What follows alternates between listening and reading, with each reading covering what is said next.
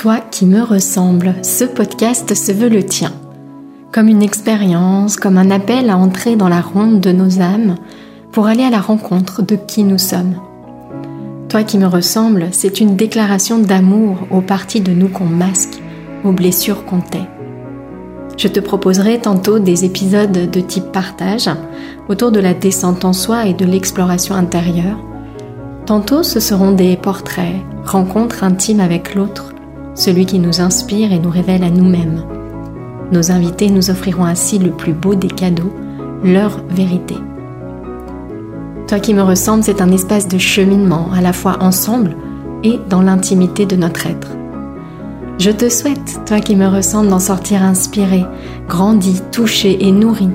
Que ces partages intimes et sans détour t'aident à trouver tes portes intérieures et à les ouvrir pour t'éveiller à qui tu es. Je suis Mylène, souvent coachée entrepreneur, toujours en cheminement vers qui je suis au-delà des étiquettes, des rôles et des masques. En ligne, sur mes différents sites, je partage mon approche d'un accompagnement authentique et inspirant, le coaching de l'alignement au projet.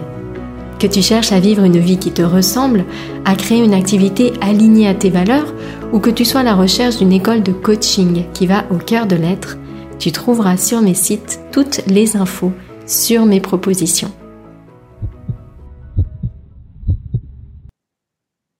Lumière et matière, le jeu de l'incarnation. Dans cet épisode, j'ai choisi cette thématique, lumière et matière, le jeu de l'incarnation. Et peut-être à la moitié de la préparation de cet épisode, je me suis aperçue qu'il y avait pas mal de similitudes avec l'épisode euh, Vie simple, vie passionnante, l'épisode précédent. Pour autant, je me suis dit que c'était parfaitement juste d'avoir eu la même inspiration à ce moment-là, parce que d'une part, le contenu de l'épisode est très différent, il apporte vraiment un autre éclairage, et puis d'autre part, parce que j'ai vraiment le sentiment que ça suit une sorte de cheminement logique et j'ai vraiment à cœur de partager le chemin que je traverse moi. Je réalise que c'est ce qui résonne le plus chez les personnes qui m'écoutent. Alors pourquoi j'ai choisi ce thème? Euh, Quelle est notre grande mission entre lumière et matière? Comment la définir? Comment la traduire concrètement? Comment se relier à sa, à sa lumière? Comment ensuite faire briller cette lumière dans la matière? Quels sont les pièges, bien sûr, qui nous guettent en chemin? Comment les éviter? Et puis enfin, j'ai eu l'inspiration de vous partager une sorte de routine quotidienne pour réussir justement, eh bien, à, réussir dans, dans, ce jeu de l'incarnation à réunir, à créer vraiment l'alliance parfaite, fluide, pure entre les deux, lumière et matière. Alors tout d'abord, pourquoi est-ce que j'ai choisi ce thème, lumière, matière, le jeu de l'incarnation? Après avoir vécu longtemps purement dans la matière, sans me relier euh, à ma lumière, sans même avoir conscience, on pourrait dire, de, de cet être lumineux que je suis. Euh, j'étais vraiment pendant des années, pendant plus de 30 ans, entièrement prise dans le, le, moi, on pourrait dire, le petit moi, le l'individu, euh, avec ses pensées, ses limites, ses émotions, avec l'impression de subir, avec vraiment cette impression de, de lourdeur, vous voyez, vraiment dans la matière, mais de manière très lourde, très pesante, difficile de changer, euh, sentiment de se voir imposer les choses, sentiment d'être en prison, vous voyez vraiment ce sentiment, oui, de lourdeur. Et donc ça, ça a duré très très longtemps, bien sûr. Et puis dans mon chemin de développement personnel et spirituel, j'ai vraiment l'impression, avec aujourd'hui le recul et cette période particulière que je traverse et que je suis d'ailleurs un petit peu parfois tentée de classer comme moins spirituel, eh bien, euh, je, je suis allée dans l'autre extrême. L'autre extrême qui consiste, à mon sens, à vouloir à tout prix élever ses vibrations, à vouloir passer le plus de temps possible baignant euh, dans cette lumière euh, de se relier donc à, ce moi divin en se désintéressant un petit peu du matériel, en jugeant les distractions. C'est très subtil, mais je m'aperçois aujourd'hui que je suis passée par là. Juger un petit peu l'argent, juger les tâches liées à mon entreprise comme quelque chose de moins intéressant. Et donc d'ailleurs d'avoir vraiment la tentation de les déléguer un maximum. Vous voyez vraiment ce sentiment de bah, de classer un petit peu les choses. Baigner dans la lumière, c'est bien. Par contre, tout ce qui est matériel, un petit peu concret, bon, c'est un peu le passage obligé. Et donc, faire beaucoup de pratiques de méditation, beaucoup de pratiques de visualisation, et en même temps, un petit peu s'isoler du monde vivant. Je me suis rendu compte, j'ai réalisé il y a quelque temps que pendant le confinement, en 2020, je suis quand même restée plusieurs mois enfermée chez moi, mais sans même avoir l'envie, à un moment donné, d'en sortir. Donc, il y a eu pendant très longtemps cette lourdeur du matériel, pendant quelques années, cette classification inconsciente et cette envie de d'être vraiment de baigner dans la lumière, etc. Euh, quitte à se s'isoler du monde extérieur. Et puis récemment, donc, il y a eu plusieurs prises de conscience dans mon chemin. Alors, il y a eu notamment des portraits intimes que je fais pour, euh, pour ce podcast. Il y a eu un premier portrait euh, qui m'a fait prendre conscience du poids que commençait à représenter cette routine un petit peu de euh, d'isolement, de beaucoup de pratiques, mais très intériorisées et un peu coupées du monde extérieur. Il y a eu ensuite un autre portrait qui lui m'a fait prendre conscience ou plutôt euh, entendre, j'ai senti la, l'appel en fait de justement du monde extérieur, l'envie de, de retourner au contact de ce monde extérieur. Et donc, c'est assez récent, cette prise de conscience. J'en ai un petit peu parlé déjà dans l'épisode précédent. Je sens aujourd'hui vraiment l'importance de cette alliance, à savoir élever nos vibrations pour venir incarner dans la matière cette lumière, rendre cette lumière plus dense, plus, plus solide, voyez, la faire briller dans la matière. Et notre grande mission, notre grande mission, c'est vraiment cela. C'est d'élever nos vibrations pour retrouver le contact avec notre être divin, puis émettre chaque pensée, chaque parole, chaque mouvement depuis cet espace conscient, éclairé, lumineux. Faire des choix. Faire des choix, euh, on se demande souvent quel est le bon, quel est le mauvais choix. En réalité, il n'y a que de l'amour partout, euh, en chacun de ces choix. La différence, ce sont des expériences. La différence, c'est eh d'activer, d'apprendre à activer notre pouvoir créateur pas à pas, pensée après pensée, parole après parole. Il n'y a pas de bon choix ni de mauvais choix. Seulement faire de notre mieux à chaque instant et retrouver vraiment se familiariser à nouveau, pas après pas, avec notre pouvoir créateur en choisissant à chaque instant la pensée la plus lumineuse, la parole la plus lumineuse, l'action la plus lumineuse. Et donc l'objectif, notre grande mission, c'est cela. Laisser la lumière passer à travers nous. Laisser le divin s'exprimer à travers nous de manière fluide, de manière pure, sans rien ajouter, sans l'interrompre, sans l'entacher de nos souffrances individuelles, de nos pensées individuelles, de nos peurs. Notre grande mission, c'est vraiment d'être ce canal, ce relais, ce pont entre la lumière que nous sommes et la matière dans laquelle nous sommes pleinement incarnés. Et donc, comment fait-on pour relier la lumière et la matière? Comment fait-on pour faire briller, faire descendre, on pourrait dire, cette lumière dans la matière? La première étape, c'est de se relier à sa lumière. On va se relier à sa lumière en allant contacter le divin en soi, la flamme de vie en soi, réaliser que Dieu est en nous, sortir euh, de cette conception classique que l'on a de Dieu comme une personne extérieure à laquelle nous devons prouver quelque chose pour avoir la chance d'aller au paradis. Vraiment, je crois sortir de cette conception, je le ressens vraiment comme ça, pour au contraire réaliser plutôt voir Dieu comme, comme cette flamme créatrice, cet élan cette énergie d'amour, de création, de vie, et réaliser que cette étincelle-là, elle est en nous. Première étape, c'est vraiment ceci. Et donc, ça passe par se nourrir de tout ce qui va venir cultiver cela, tout ce qui va venir soutenir cette grande vérité, réveiller cette grande vérité.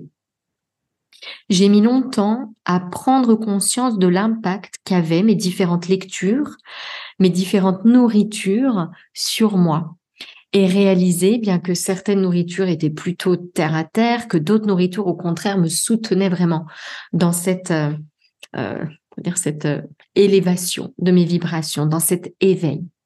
En ce moment, dans mes lectures, alors je vous livre ça tel quel, ça ne veut absolument pas dire que pour vous, c'est le moment, mais si ça résonne, écoutez-le.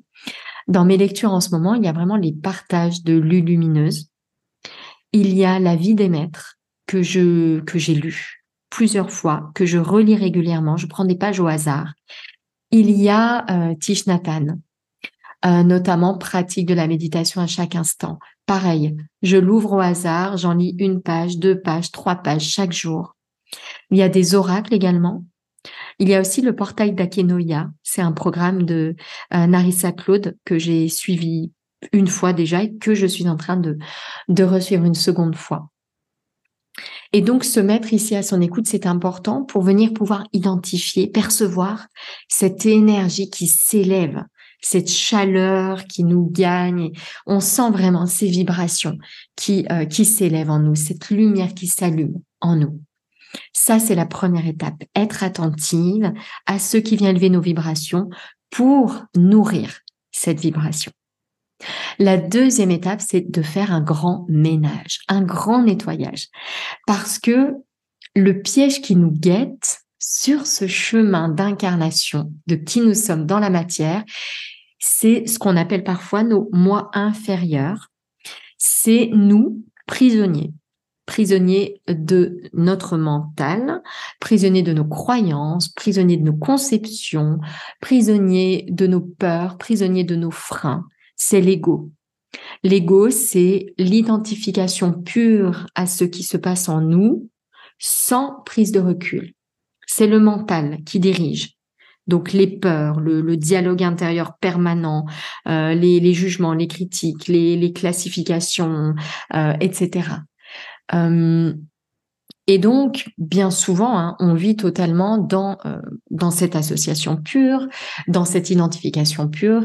Et donc, le chemin, c'est de faire ce nettoyage pour pouvoir eh bien, laisser passer cette lumière. Sinon, on va quelque part la recouvrir en fait de plein de choses, la ralentir, l'alourdir de tous nos poids.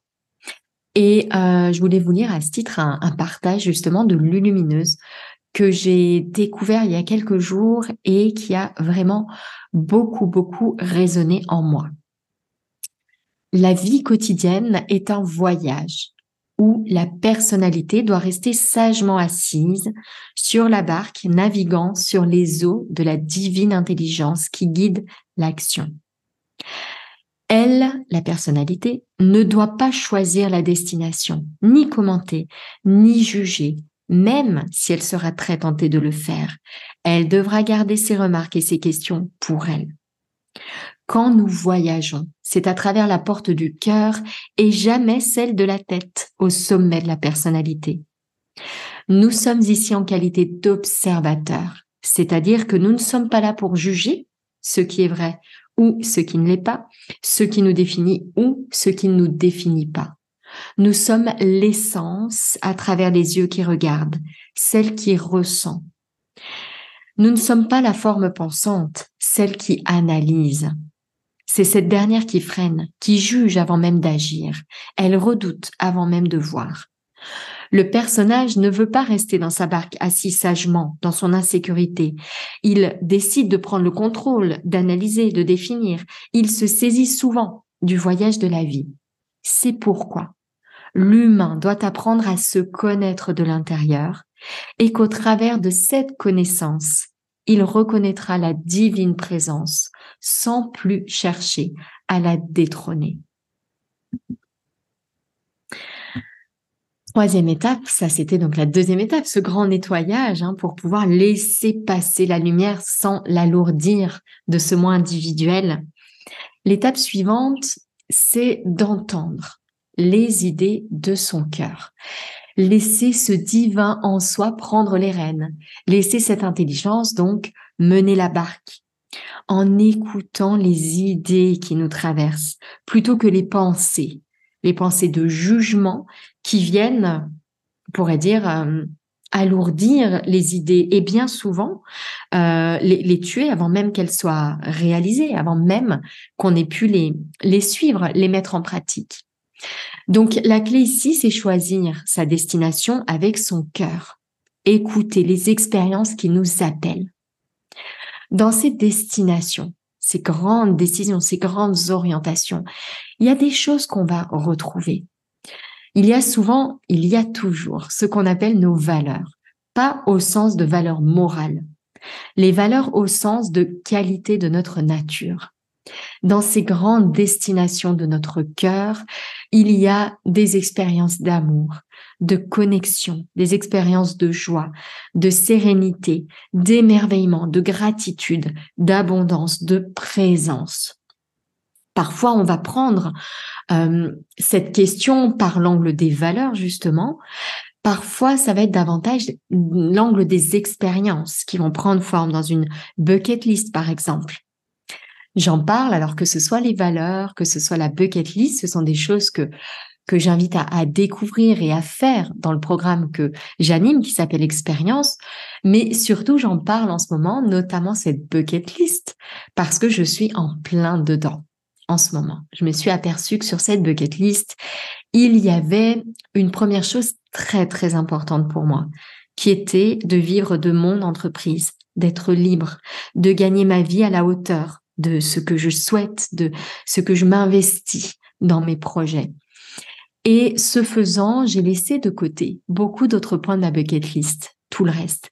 Et euh, je sens qu'il est temps pour moi d'aller vers ces autres expériences de bucket list pour ressentir, pour vibrer, pour réveiller ces grandes qualités de ma nature.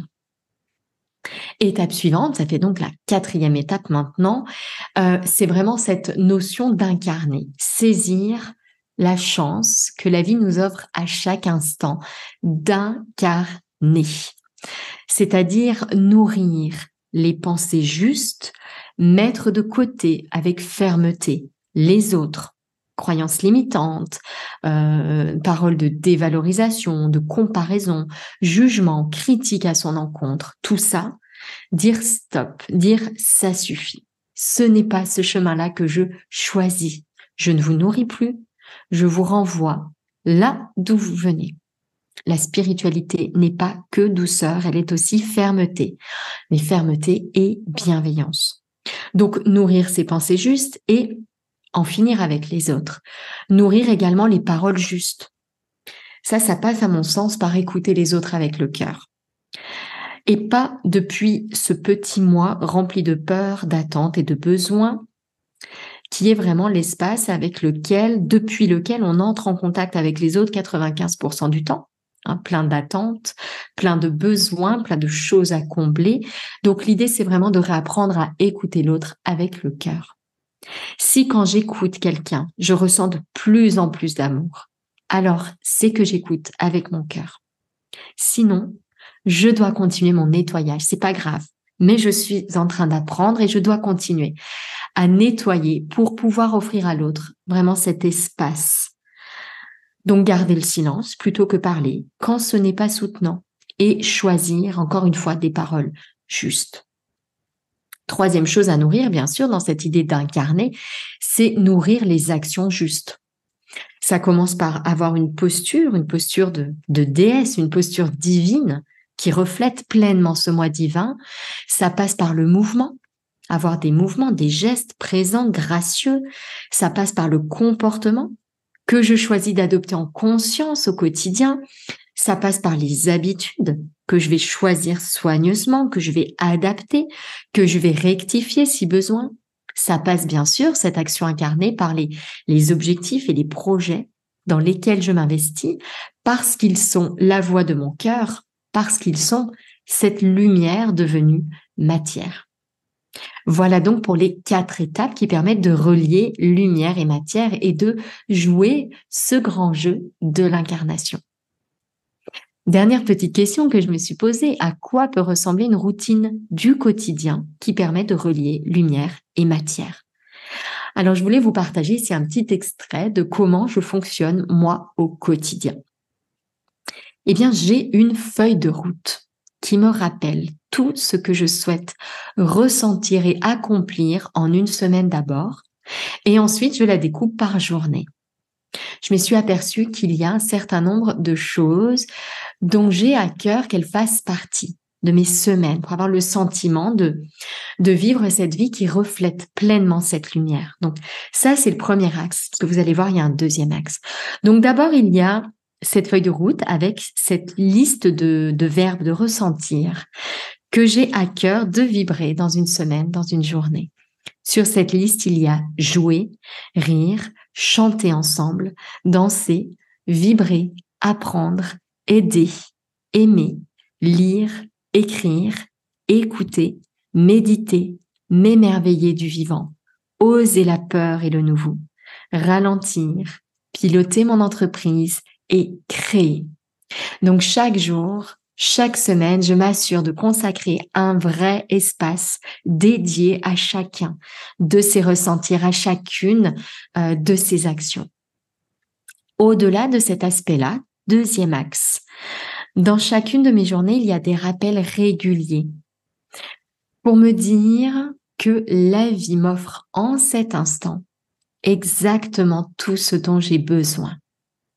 Donc je peux me poser en cet instant. Je suis invitée à me poser en cet instant pour faire grandir dans mon cœur toutes les qualités de ma nature. Ressentir l'amour, la joie, la paix, l'émerveillement, tout est là en cet instant.